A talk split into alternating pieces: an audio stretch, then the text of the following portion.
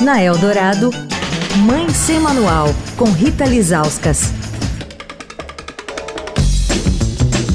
Oi, gente, Mãe Sem Manual de volta. Sexta-feira ainda estamos falando de carnaval. Com a gente essa semana o professor Alessandro Dozena, da Federal do Rio Grande do Norte, geógrafo formado pela Unesp, músico pela USP, e o professor dirige o grupo de pesquisa Festas, Identidades e Territorialidades. Professor, para encerrar essa semana, quais são as oportunidades de discussão que o carnaval traz para que a gente tenha com os nossos filhos? A gente ouve um frevo. O que é o frevo?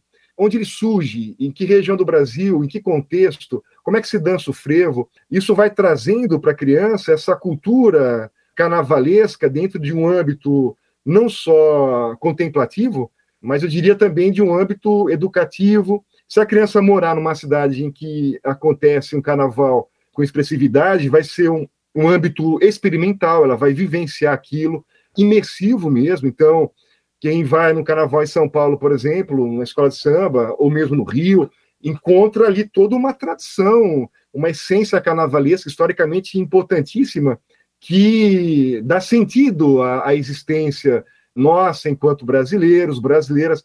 Então, eu diria que é preciso que a gente é, estimule nas crianças essa percepção do carnaval enquanto uma manifestação cultural viva, da qual nós fazemos parte dela, né?